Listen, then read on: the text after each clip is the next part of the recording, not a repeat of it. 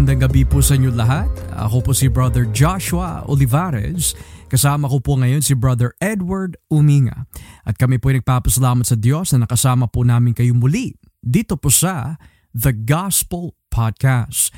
Isang programang theological kung saan pinag-uusapan at pinag-aaralan ang mga bagay na nakasentro sa Panginoong Heso Kristo. Magandang gabi po sa lahat ng mga taga-subaybay po namin dito sa programang ito at pati na rin po sa aming mga minamahal na kapatiran all around the world. Nais po namin batiin ang mga kapatiran po namin dito sa Christ-Centered Worship Church, also known as CCWC, dito po sa Winnipeg, Manitoba. Magandang gabi po sa inyong lahat. And again, we would like to greet Misha a happy, happy birthday. We hope that you are doing well and uh, we pray that you would recover soon. At pati na rin po yung mga minamahal po namin na kapatiran po dyan that uh, may mga lagnat or may mga iba-ibang klase mga sakit and um, sakit karamdaman, whatever the case might be, pagalingin po kayo nawa ng Panginoon. Uh, ikaw ba bayaw, meron ka bang gustong batiin itong gabi? Uh, piggyback ko lang, binabati ko as usual ang ating mga kapatiran sa CCWC. Mahal na mahal po namin kayong lahat. As uh, Pastor just said, alam ko pong marami pong may sakit sa inyo or rather sa atin. Kahit ako po mismo kakagaling lang doon. uh, ako, ako ko ba kung ano yung na-pick up natin doon sa Calgary trip natin. Uh, pero gumaling naman agad by God's grace. So we'll be uh, praying for all of you po and uh, as usual sa lahat po ng mga ating po mga taga, taga uh, kapaki, uh, kapik, ano ba yan? Hindi ako makapagtagalog. Kapatiran. Ngayon. Kapatiran na namit po namin dyan sa, sa Calgary. Yes. And I'm sure you wanna uh, chime in on that. Yeah, like binabati po namin yan sila brother Arnel Mantle at pati na rin po si sister Melissa Mantle at yung mga ibang uh, mga kapatiran po dyan that we had the privilege and honor to meet at the King and His Kingdom Conference. Alam mo, bayaw talagang malaking pagpapala yung conference na yun. You know? Talagang daman-dama mo yung pagkakaisa sa espiritu at sa ebanghelyo eh. No, I agree, Pastor. It was a, uh, it was tremendously edifying and it was a it was a blessing talaga eh. the whole experience from the preaching of God's word um, you know the workshops uh, singing singing of hymns fellowship ng mga kapatiran mga nakakilala mga nakilala natin diyan uh, it's truly been a blessing and and and when we say blessing hindi lang po because you know uh, it was a it was a it was a kumbaga Uh, kasi first time ako uh, for me ah first time ko kasi mag-attend ng mga conference na ganyan. Yeah.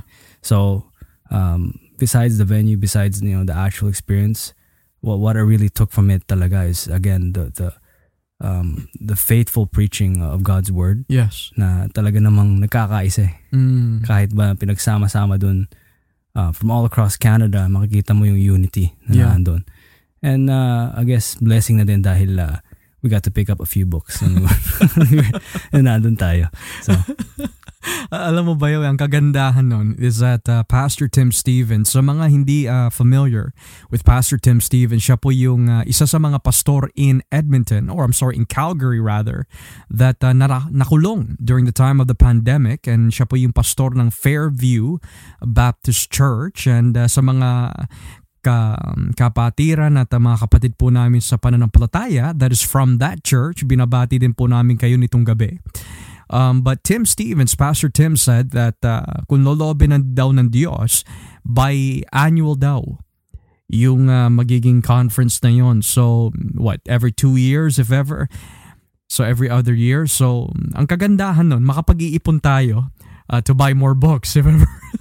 Pero talagang ano eh, malaking pagpapala talaga and um, na, nakita namin yung kamay ng Diyos talaga kumikilos in the province of Alberta talagang kitang-kita natin that God is God's hand is there.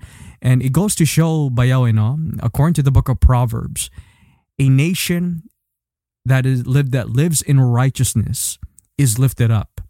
Na sa madaling salita, when righteousness becomes the priority of a nation, of a country, of a province, regardless, even of a city, God lifts up that nation which means pinagpapala niya, ginagamit niya, pinalalakas niya, etc. etc. And we pray that yan din ay mangyari hindi lamang in Alberta pati na rin dito sa Manitoba and Canada-wide and even better throughout the world. Pero yun nga, having then said that, um, we would like to continue where we left off uh, two Sundays ago. Kung napansin po natin mga kapatid, last week we had a pre-recording um, ng isang mensahe that was um, taken from the Sunday service due to the fact may sakit kami ni Bayaw and we were unable to record for you and it wouldn't make sense that uh, nagre-record po kami to the point where we couldn't focus sa aming sasabihin because bayaw, I mean based on your experience sa airplane parang wala ka na ma- marinig eh, na, nabingi ka rin eh no? I don't, I don't know, Pastor, if it if it's due to the fact na it's been a while that I've ridden an airplane, pero talaga namang siguro kasi may sipon din tayo. Uh, But the ringing, ewan ko ba, ah, sakit, wala na akong marinig. I was, it was unbearable Yeah. to, to a point. Pero praise the Lord, ano, nakarating tayo sa Winnipeg in one piece. Iba talagang matinding pagsubok natin. well, praise God. So, nitong gabi mga kapatid, nais po namin talakayin ang pinagpatuloy ho natin noon which is yung makadiyos na tahanan. This will now be part 3 ng isang makadiyos na tahanan.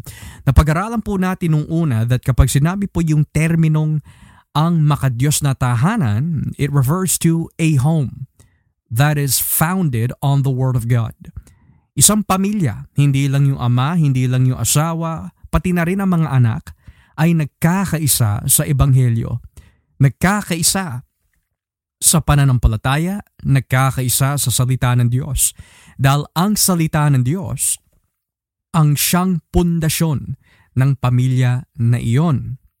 And then, nung part 2 na pag-aralan natin that syempre sa bawat tahanan may istruktura ho yan. May kaayusan, may itinalaga ang Diyos na isang paraan. At yung paraan po na yan is none else than the family structure. God is the foundation and the head of each home that is in Him. And then ang susunod ho doon ay ang mga ama to which we've come to learn that ang responsibilidad ang tungkulin ng bawat makadiyos na ama is to lead their home in Christ. Pero hindi magagawa ng isang ama na pangunahan po ang kanyang tahanan kay Kristo kung, kung siya mismo hindi niya kilala ang Diyos. Kaya napaka-importante ho that before we disciple others, kailangan maranasan muna ho natin the lifestyle ng isang disipulo. Dahil hindi ka pa pwede maging kristyano na hindi ka disipulo at hindi ka pwede maging disipulo na hindi ka kristyano. So, ang trabaho po ng isang makadiyos na ama sa isang makadiyos na tahanan ay pangunahan ang kanyang tahanan patungo po kay Kristo sa pamagitan po ng pagtuturo at makadiyos na pamumuhay. Kasi kahit sino naman bayaw eh, pwede magturo. Kaya lang problema, paano ho natin may hikayat ang mga tao na maingayo or to be inspired or to be encouraged or maudyok na maglingkod sa Diyos kung may nakikita sila sa atin na hindi tama. So then having then said that, we're now going to move to part 3 nitong uh, series po nito and that is ang isang makadiyos na ama ay hindi lang nagtuturo at hindi lamang pinapangunahan ang kanyang pamilya patungo po kay Kristo, kundi siya po ay isang mapanalangin na ama. He is a prayerful father. He is a praying father. So bayaw, what do we see in the Bible concerning about a praying father? I think, uh, Pastor, a good example would, would be uh, Job. Mababasa natin yung sa buhay ni, ni Job um, na talagang not only did he lead his family, pero talagang he would um, intercede or he would he would pray um, on their behalf. Um, at mababasa natin yan in, in a second here. Alright, so basahin muna po natin dito sa aklat ng Job chapter 1. Tignan po natin yung tinutukoy ni Bayaw patungkol po sa isang mapanalangin na Ama. So dito po tayo sa aklat ng Job chapter 1 at basahin po natin dito hanggang talatang 5. Job chapter 1, talatang 1 hanggang 5. May isang lalaking nakatira sa lupain ng Uz na ang pangalan ay Job. Matuwid siya, walang kapintasan ang pamumuhay, may takot sa Diyos at umiiwas sa kasamaan. Mayroon siyang pitong anak na lalaki at tatlong anak na babae. Ang mga pag-aari naman niya ay 7,000 na tupa, 3,000 na kamelyo, 500 pares na baka at 500 ang kanyang asnong babae. Marami ang kanyang alipin siya ang pinakamayaman sa buong silangan ng Israel. Nakauliga na kaugalian ng mga anak niyang lalaki na halinhinang maghanda sa kanilang mga bahay at inaanyayahan nilang dumalo ang tatlo nilang kapatid na babae. Tuwing matatapos ang handaan, naghahandog si Job para sa kanyang mga anak. Maaga siyang gumigising at nag-aalay ng handog na sinusunog para sa bawat anak niya dahil naisip niyang baka nagkasala ang mga ito at sinadyang magsalita ng masama laban sa Diyos. Ito ang palaging ginagawa ni Job. Mm. So nakikita natin dito mga kapatid, eh, no? kasi baya, tuwing na nababanggit yung pangalan ni Job, minsan ang nagiging sentro lamang na ating pansin is that siya yung lingkod ng Diyos na dumaan sa matinding pagsubok or tuwing na naririnig natin yung buhay ni Job, we think of him as a very wealthy man that lost everything. Or siya po yung isang lingkod ng Diyos who lost his family, lost his children, at we could even say inusig siya ng kanyang tatlong kaibigan. Pero it is often surpassed And what I mean by surpassed rather looked over pala is the more better term. It is often looked looked over that si Job ay hindi lang po isang lingkod ng Diyos that uh, nakaranas ng pag-uusig, nakaranas ng matinding pagsubok, nakaranas po ng isang matinding loss. Kundi makikita ho natin siya ay isang magandang halimbawa of a praying father. Now, sabi ho dito, sa talatang 4, napakalinaw, nakaugalian na ng mga anak niyang lalaki halinhinang maghanda sa kanilang mga bahay at inaayayahan nilang dumalo at ang tatlo nilang kapatid na babae. Tuwing matatapos ang handa, naghahandog si Job para sa kanyang mga anak. Maaga siyang gumigising at nag-aalay ng handog na sinusunog para sa bawat anak niya. Ang dahilan? Dahil naisip niyang baka nagkasala ang mga ito at sinadyang magsalita ng masama laban sa Diyos. Ito ang palaging ginagawa ni Job. Now, there are a lot of things that we could pick up here, Bayaw, no? Unang-una, every single time that nakaugalian ng kanyang mga anak to celebrate their birthdays, ang sabi ng Biblia, tuwing matatapos ang handaan. So this is not just a one-time thing, but a consistent thing ang ginagawa ni Job is naghahandog siya para sa kanyang mga anak. Now, I want you to explain for us, Bayaw, no, your understanding of this kasi in the Old Testament, this is the book of Job. But in the Old Testament, lalo na in the book of Genesis, Exodus, Leviticus, Numbers, Deuteronomy, yung sistema ng pag-aalay, yung sistema ng paghahandog, oftentimes may dalawang kategorya ito eh, at least in its most frequent use. May tinatawag na burnt offering. Ito ay isang handog that is offered to God as a form of thanksgiving, reverence, and worship. Burnt offering. Pero on the other hand, yung pinaka well-known na handog o alay that goes all the way back sa panahon po ng Genesis chapter 4 sa panahon po ni Cain at ni Abel ay walang iba kundi ang sin offering. Now, there is evidence dito bayaw that this may have not been a burnt offering, kundi a sin offering. And the reason why we know it's a sin offering, or at least the implications are leaning towards that, is because sabi po dito in verse 5, dahil naisip niyang baka nagkasala ang mga ito at sinadyang magsalita ng masama laban sa Diyos. ito ang palaging ginagawa ni Job. Now the question is, Bayo, why is Job like this? And pangalawa, ano ang umuudyok sa kanya bilang isang ama that nais po niya tuwing sila'y naghahanda for their kaarawan, ginagawa niya ito. What is driving him to do this? Well, again, what, what's driving him to do this is dahil nabasa natin that the Job is an upright man. Hmm. Talagang makajos siya na tao. So him knowing God, how holy God is, at kung makikita niya not only himself, pero yung lifestyle ng mga kanyang mga anak, uh, kaya nga nabanggit doon, baka nagkasala sila sa Mm. Diyos. Dahil kilala ni Job kung sino ang Diyos. Right. As the father who not only acts as a pastor slash teacher na nagtuturo sa mga anak, also asks or also acts as a kumbaga priest on their behalf na nasabi nabanggit mo nga it's a very consistent um, thing sa sa Old Testament eh when the priest uh, what the priest does is talagang siya yung uh, in charge na nagbibigay ng alay sa Diyos para may magkaroon ng atonement or kapatawaran ang ang ang uh, uh, kasalanan uh, on behalf of whoever they're atone, uh, they're, inter- they're uh, uh, mediating for. Uh, in this case, yung kanyang mga anak dahil nga baka nga nagkasala sila, nagkasala sila at hindi lang yun, they may have cursed God.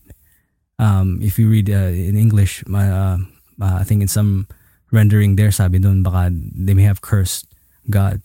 So on their behalf, dahil mahal niya ang kanyang mga anak, uh, bagamat walang kapangyarihan ang tao para ma- ma-declare na mapatawad ang ang kasalanan ng mga kapwa uh, makasalanan na tao. Nevertheless, Job nag-alay siya ng handog para uh, as an atonement, as an atoning sacrifice on behalf of his children para sila ay mapatawad ng Diyos at uh, how that, how that relates to us obviously as new covenant people we had direct access to the throne of grace hindi na tayo nag hindi na tayo nagkakatay ng mga tao kasi nga there's there's the ultimate sacrifice na na ginawa ni Kristo Mm. in a modern context we pray for our children so that they may come to repentance and the saving knowledge of Jesus Christ That's good. So notice what you mentioned there, Bayo. You mentioned that in verse 1 and 2, ang pinakadahilan kung bakit niya ginagawa nito is because number one, matuwid siya. Now, of course, we come to understand mga kapatid, kapag sinabi matuwid, it does not mean that there's a righteousness within us. Kundi, this is a righteousness in the sense that kilala niya ang Panginoon. What He's doing is right in the sight of God. May paggalang siya sa Diyos. So yung pala bayaw, kapag ang isang ama, kilala niya kung gaano kabanal at kung gaano kagalang-galang ang Diyos. Natatakot siya, nagkakaroon siya ng, we could even say, ng mga pag-iisip that of self-awareness, even for his children. Panginoon, maaari nagkasala sila sa inyo. I am offering the sacrifice unto you on behalf of their sins. Now, it's interesting because some might say, well, Brother Ed, Brother Josh, wala naman binabanggit dito na nagkasala yung mga anak eh. Ang sinasabi lang dito eh, on their day of their birthdays, they were celebrating. Yun ang nakalagay eh. Sabi nga dito eh, halinhinang maghanda sa kani-kanilang mga bahay at inanyaya, inaayayahan nilang dumalo ang tatlo nilang kapatid na babae. So there, there seems to be just a form of celebration going on here and yet, and yet, kahit walang binabanggit specifics that sila ay gumagawa ng kalokohan, walang ginagawa na we could say na skandalo, there's no specific details that are mentioned here and yet, sabihin na natin wala silang ginagawa just for argument's sake. Pero tignan mo kung gaano ka-sensitive si Joe bilang isang makadiyos na ama that even on the good days, even on the good days, naghahandog siya at nananalangin siya para sa kanilang mga anak at tahanan. Again, it goes back, uh, kapatid, dun sa understanding ni Job sa kabanalan ng, ng Diyos.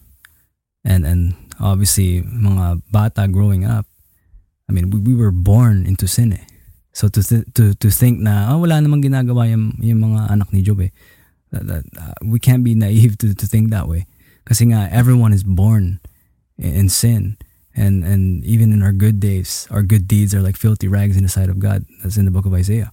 So nakikita niya eh, on one side, kilala niya ang Diyos, kitang-kita niya kung gaano kabanal ang Diyos. Not even uh, uh, uh, uh, sa ating mata, maliit lang na kasalanan. But because there's no little sin to a great God because, you know, He's a great God. Lahat is sin, period. His holiness demands punishment. So, kung ano man nakita niya sa Diyos at uh, in contrast kung ano nakikita niya sa sa pamumuhay ng mga anak niya, um, as you mentioned, yung sensitivity, yung pag-iingat ay naandun na Panginoon, nagka, baka nagkasala sila. Hinahandog ko ito para patawarin niyo sila. Mm. So, there's that, there's that, um, kumbaga, makikita natin yung, yung seriousness talaga ni, ni, ni, ni Job doon and this should, this should serve as a, as a, really a prime example for sa mga magulang like like us na um, you know, really naandun tayo to to intercede for children. Yes, yeah. Not only are we there to admonish them in, in the ways of the Lord, nandiyan ang salita ng Diyos, but we pray for them. We never under, underestimate um, the, the the power of an intercessory prayer. Exactly, yeah. Dahil um, you know, sa Diyos walang imposible, lahat kaya niya iligtas, which includes ang ating mga uh, mahal sa buhay, mga ating mga anak at uh, asawa. You know, it's interesting bayo kasi yung ginagawa ni Job here, naghahandog siya on behalf of them. So what we see here is yung rightly what you mentioned, intercessory work. Namamagitan si Job bilang isang hindi lang ama, kundi parang isang pari na rin in a sense eh. Namamagitan siya for the sake of his children upang sila'y uh, patawarin ng Diyos sa kanilang pagkakasala laban sa Kanya. And napaka-importante po yan mga kapatid bilang mga, for those who are fathers of your homes, you need, we need to have a sensitive understanding of how holy God is. Kapag wala ho tayo understanding kung gaano kabala, kabanal ang Panginoon, ito yung nakakatakot bayo eh. Kapag wala tayong kaalaman tungkol sa kabanalan ng Diyos, wala yung pagiging seryoso natin sa pangangasiwa sa ating mga tahanan sa espiritual. Hindi natin sila papakainin ng salita ng Diyos, hindi natin sila ipapanalangin, hindi natin sila didisiplinahin, hindi tayo iiyak sa Diyos para sa kanilang kaluluwa, hindi rin tayo iiyak sa Diyos dahil sa kanilang spiritual na kalagayan. Kapag ang isang ama does not have an understanding of the holiness of God, hindi niya seseryosohin na bantayan o alagaan ang kanyang tahanan. Dahil ang Diyos natin ay nakakatakot din. And what we mean by nakakatakot, nakakatakot siya magalit. Di ba nga nakalagay sa Hebreyo eh, how fearful it is to fall from the hands of a living God, or rather, how fearful it is to fall into the hands of a living God. And most theologians have said this when we talk about the gospel, mga kapatid. When we think about the gospel of Jesus Christ, whose wrath did Jesus save us from? If you can, if you really think about that, kasi sabi ng Biblia eh, tayo ho ay iniligtas ng Diyos mula sa poot. Poot nino. Galit nino. Poot na darating na mula kanino. It has to refer to God. So in a sense, God saved us through Jesus Christ to save us from Him. Now why is that important to understand? Because kung hindi natin kilala ang Diyos, for who He is by nature, hindi, na, hindi rin natin mauunawaan yung gospel of Christ. Right. I think you nailed it there, Pastor. Again, it falls back to our understanding. Kung talag, talaga ba natin kilala ang ating, talaga ba natin kilala ang Diyos? Right, yeah. Is it just, oh, grace, mercy, love? Yes, which is good. Don't get me wrong. Yeah, we, we, we embrace that. And, and praise God for that na naligtas tayo. But again, why did we need saving in the first place? Kagaya na sinabi mo. Kilala ba natin talaga ang ating Diyos? And, and as fathers, since nandun tayo sa topic uh, of fathers, of the, the men of the home, as, as, as uh, leaders of the home, it falls back on us to carry that responsibility, that, that burden, that duty. Kasi may maririnig ka, Pastor, hindi ko na alam gagawin ko. Tinuruan ko, tinuturuan ko naman Biblia here and there, dinadala ko sa church. Pero again, have we prayed about it? Have, have we prayed uh, for, for the lives of our children? Iniiyak ba natin sa Panginoon? And don't get me wrong, marami dyan mga kapatiran na talagang iniiyak naman talaga nila sa, sa Panginoon. Which is good. In the end, we trust the sovereignty of God. Pero, again, it goes back to our understanding sa kabanalan ng Diyos. Mm. Dahil kung nakita na natin talaga kung gaano kabanal ang ating Diyos um, through the Word of God um, and through the preaching of the gospel. Kasi nga, there's, there's no need for, for the good news if there's no bad news. Eh. And bad news is we are born under the wrath of God. Right, yeah. And naligtas tayo doon, great. But do we realize that our children are born under the wrath of God? Mm. So kung, kung hindi pa natin yan iniiyak sa Panginoon, talagang hindi natin sineseryoso to. Uh, almost like the, the priest of the old. But even now, uh, as, as, as, as a priest of our home, na talagang we intercede for them. Um, we, we cry it out to God na, Lord, patawa, not only patawarin yung aking mga anak, pero ano, iligtas nyo sila. Iligtas nyo sila. So, hindi lang pwede dala, dala na tayo ng dala sa church or we give a few verses here and there.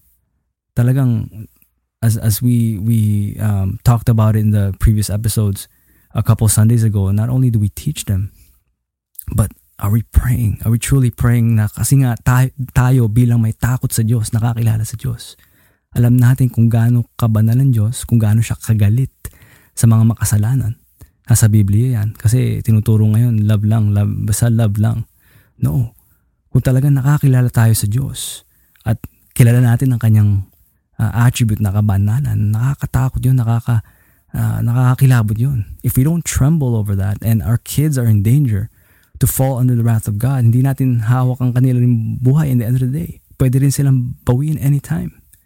So, gaano ba natin sinuseryoso not only in teaching them the ways of the Lord uh, and preaching the gospel to them, pero are, are we praying for them? Iniiyak ba natin sa Panginoon? Almost, kumbaga, here it's not really, hindi, hindi natin mababasa sa, sa, sa teksto dito sa, sa Job 1 na binasa natin. Pero, the sensitivity aspect na you mentioned there, almost as if parang nakikita mo si Job eh, na parang iniiyak niya sa Panginoon yun eh. Sa pag-aalay, pagbibigay handog niya. Right, yeah. Kasi why would he even do that in the first place kung Yeah. hindi niya alam ang galit ng Diyos Exactly, yeah. sa mga makasalanan na tao. Mm. And if we um, if we pray for other people na maligtas, how much more sa ating mga mahal sa buhay, lalo na ating mga anak. Tsaka bayaw, another thing is, minsan dumarating sa atin yung kahinaan sa anyo ng mentalidad. That, you know, yung mga anak ko, mga bata pa naman yan eh. Hahayaan ko na muna to do whatever they want. Pero hindi ho mga kapatid kasi sabi nga ni Bayaw, eh, mula mismo sa Biblia, kahit si David mismo nagsabi sa Salmo 51, In my mother's womb, I was conceived in sin. Tapos nakalagay din sa Isaiah that from birth I have been estranged as a sinner. Na sa madaling salita, nagkasala na tayo through nature and by nature mula pa sa, sa sinapupunan ng ating mga ina. So, may katanungan dyan bayaw eh. Bagamat this is controversial and it's quite debated amongst uh, Reformed uh, brethren. But the question is, do all babies go to heaven? That that's one question. And I would simply put into the pot for theological reasons that ang makakapasok lang sa langit is not based on age. It's not even based on how cute a baby is. What makes a person enter into the kingdom of heaven is if they are the elect of God. Pinili ba sila ng Diyos? Okay. Now why do I say this? Because ano po ba ang pinagkaiba at least pagdating sa kalikasan ng isang sanggol na makasalanan sa isang may edad na na makasalanan? The point is mga kapatid, mapasanggol man po yan o hindi, both of them are deserving of the wrath of God. Because by nature, nagkasala tayo sa Panginoon. And we might argue, well, what sin did the baby commit? What sin did the infant commit?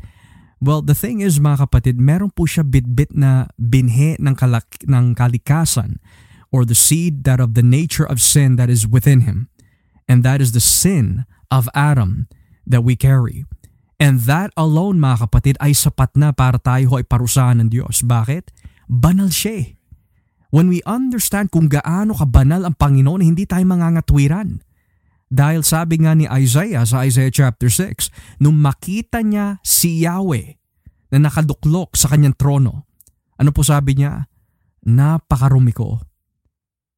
Ang mga kasama ko ay napakarumi rin sapagkat ang aking mga mata ay nakita na ang kabanal-banalan na Diyos. Now, it wasn't just Job that prayed for the salvation of his children.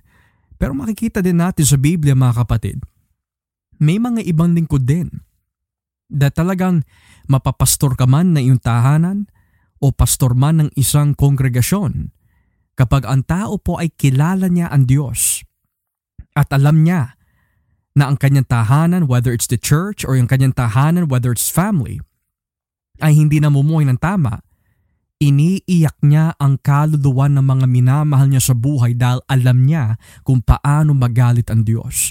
So magandang halimbawa din dito ho mga kapatid ay nasa Exodus 32 at simulan po natin dito sa talatang 31 hanggang pababa. So Exodus 32 talatang 31 hanggang pababa. And si Bayaw po ang magbabasa po nito at siya rin magpapaliwanag what's going on here. Kaya bumalik si Moises sa Panginoon at sinabi, O Panginoon, malaking kasalanan po ang nagawa ng mga ito, ng mga taong ito, rather. Gumawa sila ng Diyos na, na ginto. Pero ngayon patawarin niyo po sila sa kanilang mga kasalanan. Kung hindi ninyo sila mapapatawad, burahin na lang ninyo ang aking pangalan sa aklat na sinulat niyo na pangalan ng inyong mga mamamayan. Mm. So makikita po natin dito that um, Moses is appealing to God na Lord Yahweh, patawarin niyo po ang mga ang mga Israelita, ang mga tao, mga ano sila, chosen nation of God. Eh. Mm. Um, kasi yung scene dito, as we all know the, famous scene where where Moses goes up to Sinai kasi nga nag, naging, naging impatient kasi yung mga Israelita eh na no, sa pag-akit ni Moses. Hindi nila maintay. Kaya ang ginawa nila uh, lumikha sila ng mga Diyos-Diyosan out of out of gold, mm. the golden calves. And obviously that kindled the, the, the wrath and anger of God. Kasi nga, that's, that's idolatry. Right? That's idolatry. So, sinabi ni Yahweh kay Moses, dahil sa pagkakasala ng mga Israelitan to, not only would talagang parusa lang na kung ano mang parusa, pero talagang gusto niyang, he wants to utterly destroy them. And, and Mo- Moses, dahil mahal niya ang kanyang mga kinsmen, um, kapwa Israelita, he appealed to God um, na, Lord, patawarin niyo sila. At uh, sana patawarin niyo sila at, at although gumawa sila ng mga kasalanan, um, kumbaga, even, kumbaga, he was risking even his own, ano eh, kumbaga, um, um, kumbaga, what do you call it, standing with God, na kahit na ako na lang ang alisin nyo sa mamamayan. So, mamamayan ng, ng, ng Israel. Siya ang alisin for the sake of their behalf. So, again, he is interceding on their behalf uh, because of the sin that they've committed against God. And it's interesting too, Bayaw, no? Halos nakikita natin yung pattern dito eh. Tuwing may mga lingkod ng Diyos, whether it's the context of the Christian home or whether it's the context of pastoral ministry, iniiyak ng bawat lingkod ng Diyos ang kanilang min- mga minamahal sa buhay dahil po sa main reason and that is sin. And the reason why iniiyak ni Job at naghahandog si Job ng mga alay para sa kanyang mga anak because inisip niya baka sila'y nagkasala sa Panginoon. Habang ito naman si Moises, willing po siya na burahin siya ng, ng, ng Panginoon. He was willing to be erased from God's book alang-alang lang sa mga Israelita dahil nga sa kanilang kalokohan na ginawa na sumamba sa mga Diyos-Diyosan. Pero nakikita talaga natin dito, bayaw eh, no? Hindi magagawa ng sino man lalaki ng Diyos o tao ng Diyos to be more exact na iiyak ang isang bayan o iiyak sa Panginoon ang kanilang tahanan kung hindi nila kilala ang Diyos for who He is as a holy God. And unless we come to understand na ang Diyos po ay banal, we will never become serious in taking care of our families. That, that's that's basically what what Moses did here. Dahil nga kilala, nakakilala siya sa Diyos and he knows of his wrath. I mean, notice his appeals. He's not trying to alter some decree of, of God. Obviously, God is sovereign overall. Um, pero makikita mo, lahat nakabase yung sinabi ni Moses, kung babasahin natin pababa um, in the same chapter, nakabase sa sa karakter, karakter ng Diyos eh. Panginoon, ang mga Israelita, mga pinili nyo yan. Panginoon, yung reputation nyo among among the pagan nations. Ano lang sasabihin ng mga ito? Niligtas niyo sila mga ito out of Egypt para lang to, to slaughter them out in the wilderness. Right? So, uh, hindi, of course, God's reputation, He doesn't need to be protected. He doesn't need to be protected by anyone. But notice, yung appeal ni Moses, lahat nakatali sa karakter ng Diyos yes, dahil yeah. nga kilala niya ang Panginoon. So, naandun yung mga promises of God, um, naandun yung He has shown consistent mercy of uh, uh, sa, sa nation of Israel. And then, um, makikita natin this controversial passage in the same chapter, or is it in chapter 34? I can't remember, where God relented his anger, kumbaga, or, or he repented pa nga eh. Um, now, people will say, oh, ano yun, nagbago isip ng Panginoon. Again, God is not man that his mind should change. We see that in the book of Numbers. Um, kumbaga, ano ba yun, na-impluensyahan ba ni Moses si, si Yahweh? Pastor, ano masasabi mo dyan? Kasi nga, if someone were to read these passages, okay, nakukuha natin tong scene, okay, nagkasala ang Israel. Pero, tayo ba, for example, when we intercede for our loved ones, it's not to bend the will of God, Lord, dahil nag intercede ako, dahil ako nagpe-pray sa inyo, iligtas nyo itong mga to. No, we're not commanding God. We're just nakatali sa karakter ng Diyos. Number one, Lord, holy kayo. Pero we know, O oh God, na walang imposible sa inyo, kayo'y uh, mahabagin, kayo'y maawain sa mga um, makasalanan na katulad ko. So kung ako pinatawad niyo, Panginoon, pinagpepray ko rin ang mga mahal ko. Sana mapatawad niyo at makakilala sila kay Kristo.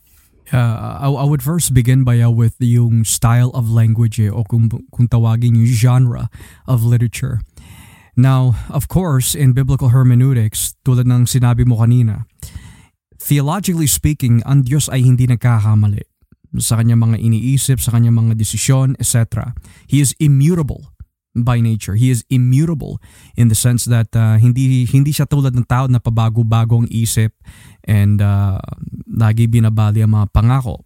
Now, I wouldn't even start in Exodus. I would go all the way back to Genesis 6 where it says that it repented God that he even created man. Kasi nga, the only thing that was in their hearts and minds was continually evil.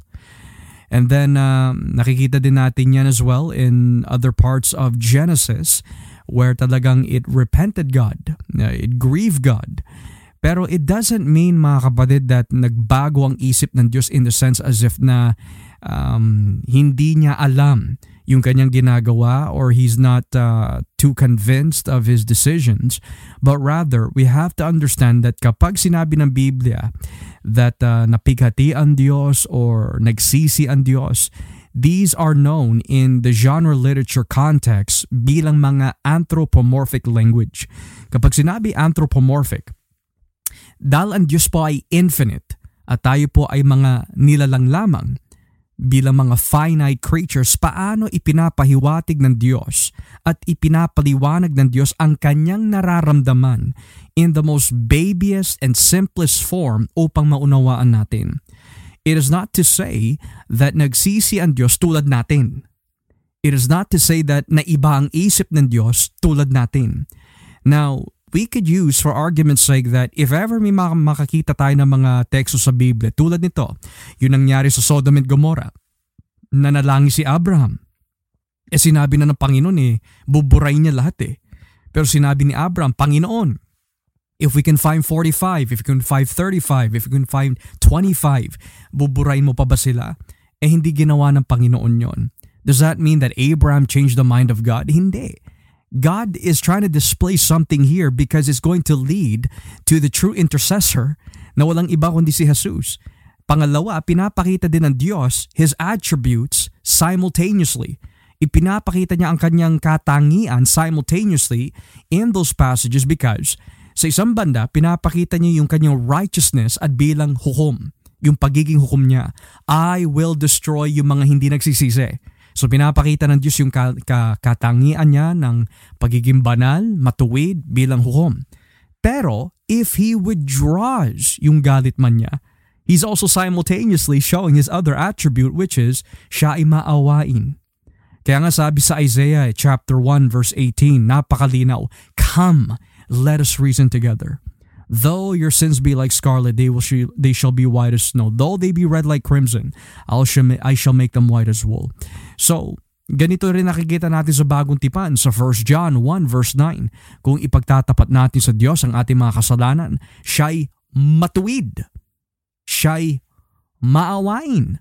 Siya'y tapat upang patawarin tayo sa ating mga kasalanan.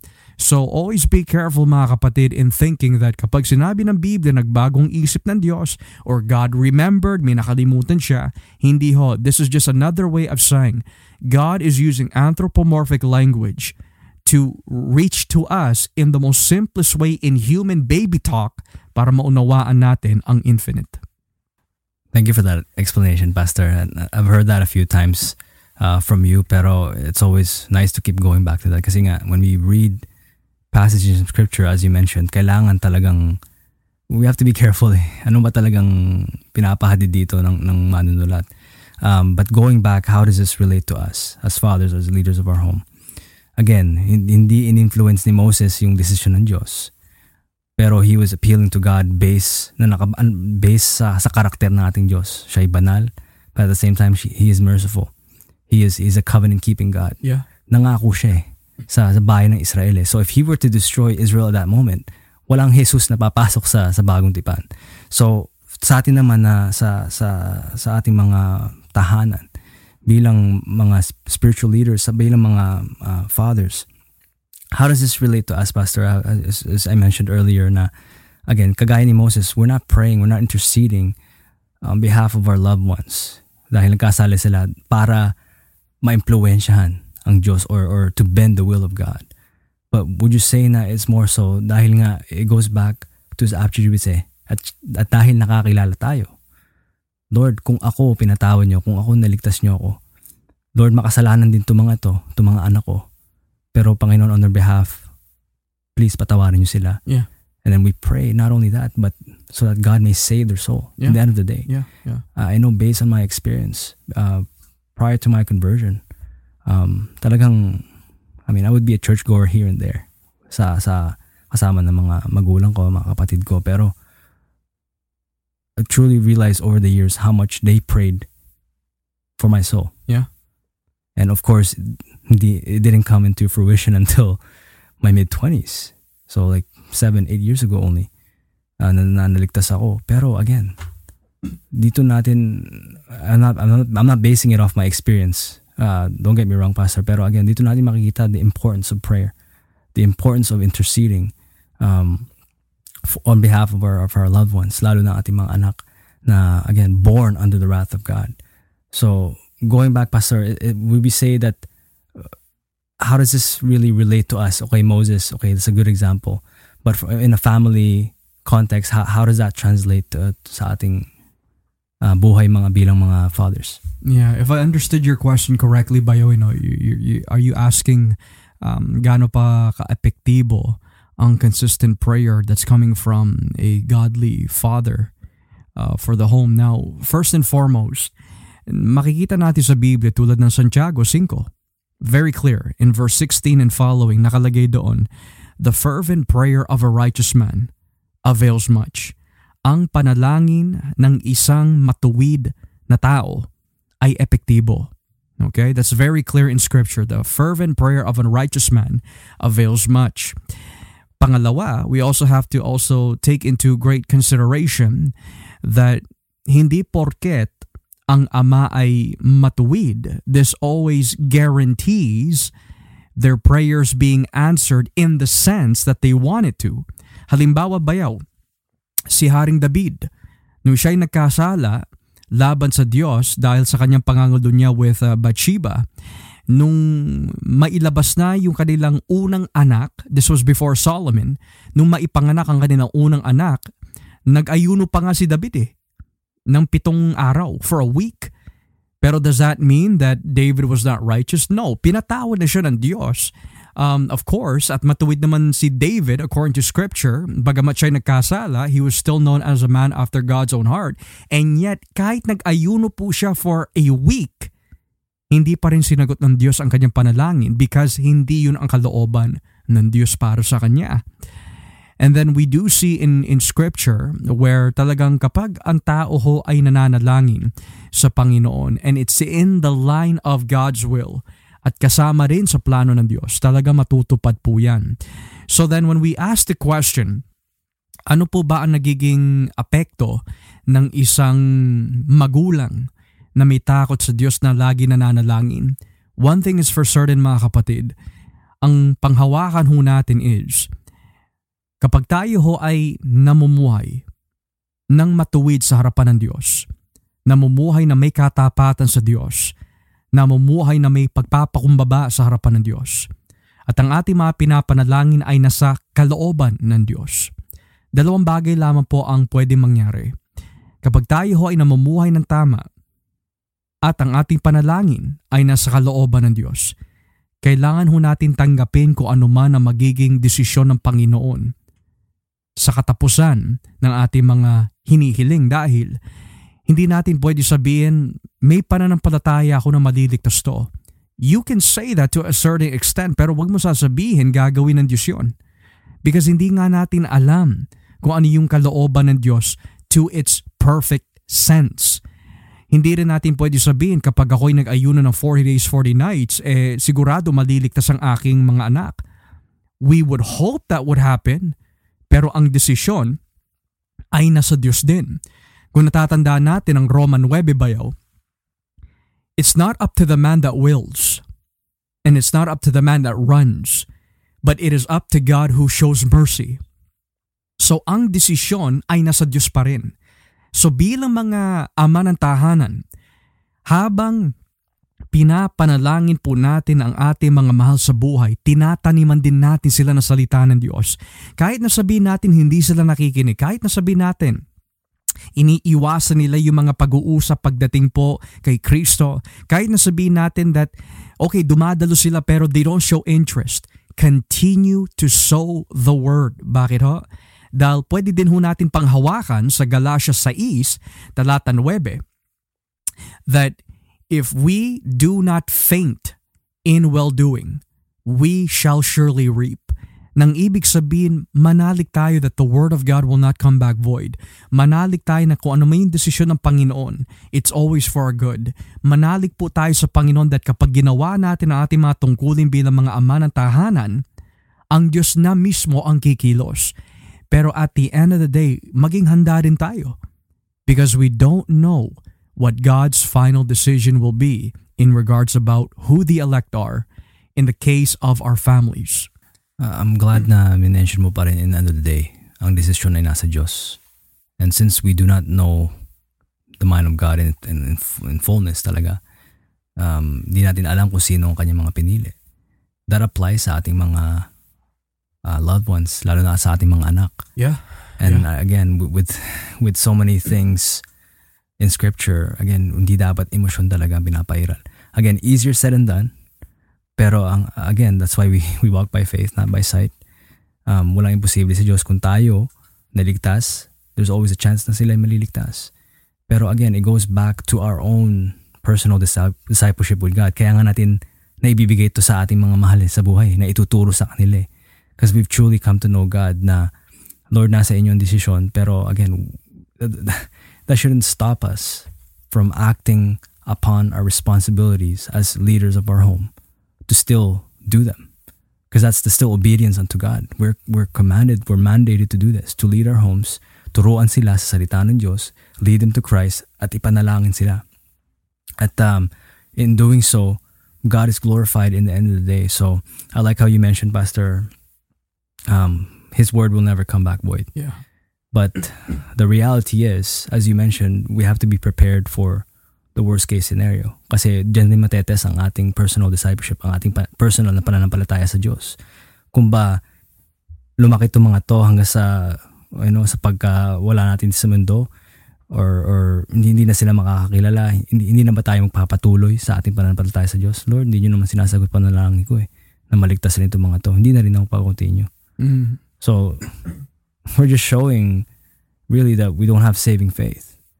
Because if we truly do, no matter kung ano man maging desisyon ng Diyos, uh, when it comes to the spiritual spiritual well-being at uh, maging uh, estado or destiny ng, ng, ng kaluluwa ng ating mga anak, uh, we strive uh, to do the work of God and to be obedient to Him in the end of the day. Pero since you mentioned Romans 9, actually, Paul, like Moses, uh, um, felt the similar uh, f- felt similar on behalf of his own kinsmen, the Jews. Na similar yung language eh. Um, I forgot what verse it was, Pastor. Maybe we we can go there and read it. Yeah, like Um, bef- before we do bayaw na, I just want to add into what you mentioned there. Emotionally, we could say it's the worst case scenario talaga. Emotionally. Kasi kahit sino naman malulungkot talaga eh. But we also have to accept, and this is the, the hard part for us to grasp, emotionally it would be considered the worst scenario. But theologically, it's the perfect scenario. Because God is righteous. Sabi nga sa Genesis eh, 18, Will not the judge of all the earth do what is right? So, mga magulang, we are not saying that ang mga mahal natin sa buhay ay itinalaga na sa impyerno with certainty because we don't know kung sino yung mga pinili ng Diyos. But we also want to be theologically correct. Hindi rin natin pwede sabihin na kahit may pananampalataya ka, eh yun talaga ay magbibigay ng kasiguraduhan na yung mga minamahal natin sa buhay ay maliligtas ka, kasi kahit ang ating Panginoon bayaw, no one could surpass His faith. No one surpassed the faith of Jesus Christ and yet, hindi lahat ay tumanggap sa Kanya. So we have to have a reality check theologically mga kapatid. Hindi porket may pananampalataya tayo and we should have faith. Pero wag mo sabihin that dahil sa pananampalataya mo, maliligtas ang tao. That's wrong. It's because of the decision of God kung bakit ang tao ay But maliligtas. on the other hand, I wanted to piggyback on that, uh, Pastor. On the other hand, then, we can't use that as an excuse. Oh, dahil wala namang kasiguruhan na maliligtas ng mga to, magiging passive na tayo Right, sa yeah. responsibilidad natin. No. We're Again, commanded. We're commanded to do this po mga kapatid. If, if, if there's something that, that we've truly emphasized so far sa, sa series natin to in the Christian home, and I know we're starting muna with, with the men kasi nga, they're the spiritual leaders of the house. Again, we can't stress enough the importance. Not only, you know, a couple of weeks ago we were talking about teaching, leading them to Christ in, in the Word of God. Pero again, prayer, prayer. Kasi yun, yun po talaga ang gawain ng isang um, man of God. Um, na although hindi natin alam ang desisyon ng Diyos, we do it because it is our duty as fathers. Amen to that. So now let's go back to Romans chapter 9, yung binabanggit ni Bayaw dito. And uh, parang si Moises din to eh. Dito tayo sa Roman 9, talatang 2 hanggang talatang 3. Roman 9, talatang 2 hanggang 3. Labis akong nalulungkot at nababalisa para sa aking mga kalahi at kababayang Hudyo. Kung maaari lang sana ako na lang ang sumpain ng Diyos at mahiwalay kay Kristo, maligtas lang sila. Tignan mo Bayaw eh no? Let- Let's go back. Si Job, araw-araw, naghahandog siya para sa kanyang mga anak. Si Moises, nanalangin to the point na ninais po niya na burahin na lang siya ng Panginoon sa kanyang aklat. Tapos ito si, si Pablo, ang ating kapatid sa pananampalataya, ay alang-alang po sa kanyang mga kauri, kapwa Hudyo, para sa aking mga kalahi at kababayang Hudyo kung maaari lang sana ako na lang ang sumpain ng Diyos at mahiwalay kay Kristo. Maligtas lang sila. So bayaw, what, what do you see here? What we see here is there's a consistency that kapag ang isang lingkod ng Diyos has an encounter with a holy God, if he has experienced God's grace, he also wants his loved ones Right. to experience the grace There, of there's God. that sense of urgency Huh? na talagang hindi ka makatulog. Panginoon, ligta, iligtas nyo naman po sila. Dahil alam ko po kung gaano kayo kabanal and it's, gonna, it's not gonna be good, not just, it's not gonna be good for them not only in this life, pero dahil nga if they don't repent and if they don't turn to Christ for salvation, alam mo anong kahihiatnan ng kanilang mga kaluluwa. Eternal torment, eternal separation from the grace, of God ang naandun lang talaga is the eternal wrath of God. Um, if we truly love them, how, how can we wish that for them? Pero again, it starts with our knowledge of who God is talaga. Dahil nga nakakilala tayo na banal siya. Uh, you see really dito dito sa nabasa natin eh Paul's sorrow and, and, and, and him grieving. Although given uh, he was commissioned to be um, the apostle of the Gentiles. Pero makikita natin, he's never forgotten about his kinsmen, uh, about Israel. Um, kasi nga yun yung context ng, ng Romans 9 eh. Has God rejected Israel? Obviously, na-establish na hindi lahat ng Hudyo physically is, is, is talagang parte ng spiritual Israel which is talagang mga pinili ng Diyos or what we call the remnant. Pero nevertheless, ini-express ni, ni Paul dito talagang his sadness Yeah. for them kasi nga nireject nila ang Messiah eh. So to the point na Lord, ako na lang sumpain nyo. Alang-alang sa kanila maligtas sila. Of course, this is a almost like a, a hyperbole pero again, he's showing such great sorrow and and, and grievance uh, uh, uh, towards them eh. Kasi Yeah, nga alam nila ang kalalagyan, alam niya ang kalalagyan ng mga ito kung di sila magsisisi. Mm. Um, pero uh, makikita natin um, in, in relation sa atin, the same thing with Moses na we explored kanina. Again, tayo ba? Do we feel the same burden Yeah. sa ating mga puso?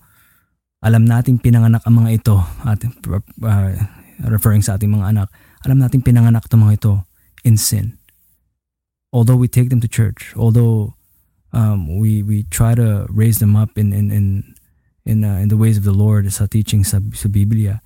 Pero again, if we don't see the seriousness, dahil alam natin kung gaano kabanal ng Diyos, iniiyak ba natin sa Panginoon?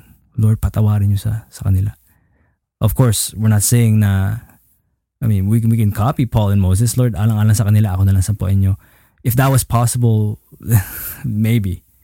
Pero he's, Paul is not saying, and I want you to chime in on this, uh, Pastor, because obviously Paul is saying na nawawala ang kaligtasan. Obviously, that's not No. That's not what he's saying here.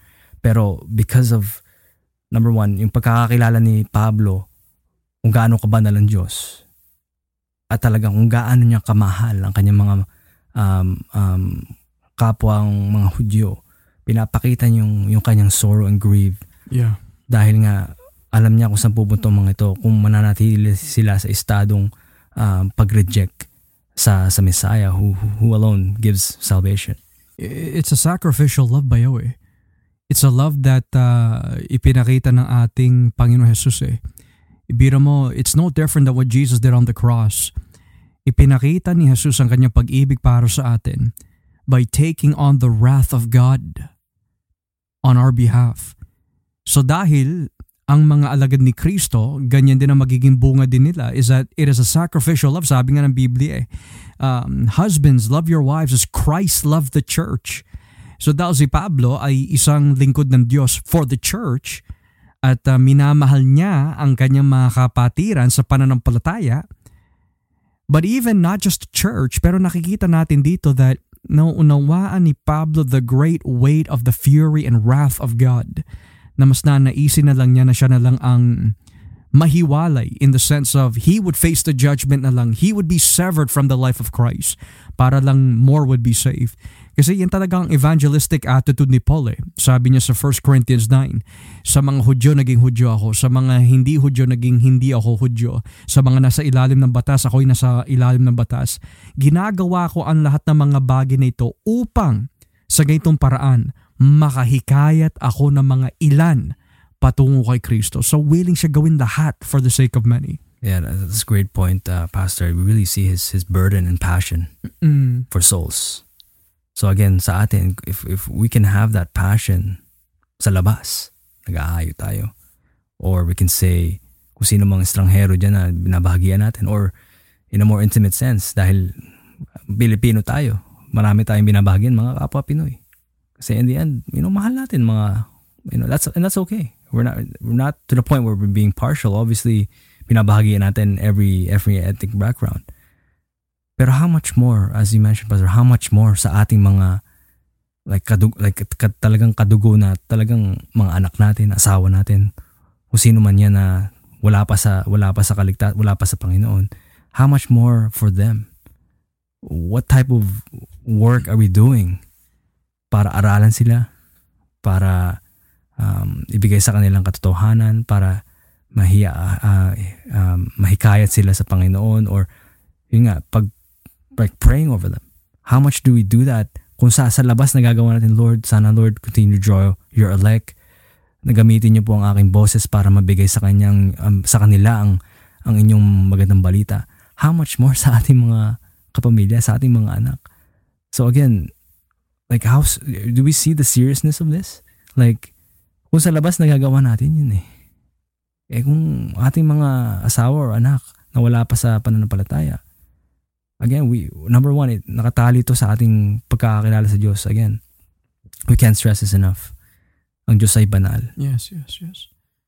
And we've only uh, come to the point that we've embraced the grace of God, that we received it, that we've come to faith dahil nga naki, na, na, na, naranasan natin itong born again experience, dahil nakita natin kung gaano tayo makasalanan. And we know what God does sa mga makasalanan na hindi nagsisisi to the very end. So to not kung to to neglect praying over our loved ones is like again is to say na hindi natin kilala ang kabanalan ng Diyos number one at hindi natin sila mahal. Yeah, absolutely. Kasi kung talagang we know those two things, kung talagang alam natin na banal ng Diyos at kung talagang nagmamahal tayo sa ating mga loved ones, hindi tayo makakatulog eh. Mm. Hindi tayo na, yung kumbaga, hindi tayo, we can't help but mag-ayuno, mag, mag talaga mag, mag-intercede non-stop in prayer talaga na talaga iniiyak mo sa Panginoon, Lord, iligtas mo sila, iligtas mo sila. Um, kasi nga, you're, you're the pastor and you're the priest of the home eh. So on the grander scale, and I'm, I'm sure you can relate to this, uh, Pastor, uh, dahil, dahil sa, sa inyong ministry, whether outside or in, outside naghahayo ka, inside, in the end of the day, ang Diyos lang may alam kung sino ang con- truly converted. I know for a fact that you pray over not only the outside, but especially yung mga nasa loob na. Na Lord, kung sino man mga dito hindi pa totoo, hindi talagang tunay na uh, mga mananampalataya, iligtas nyo sila.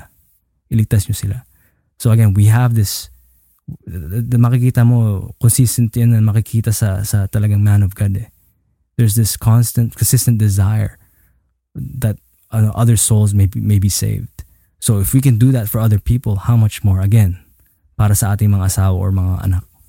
Kaya nga?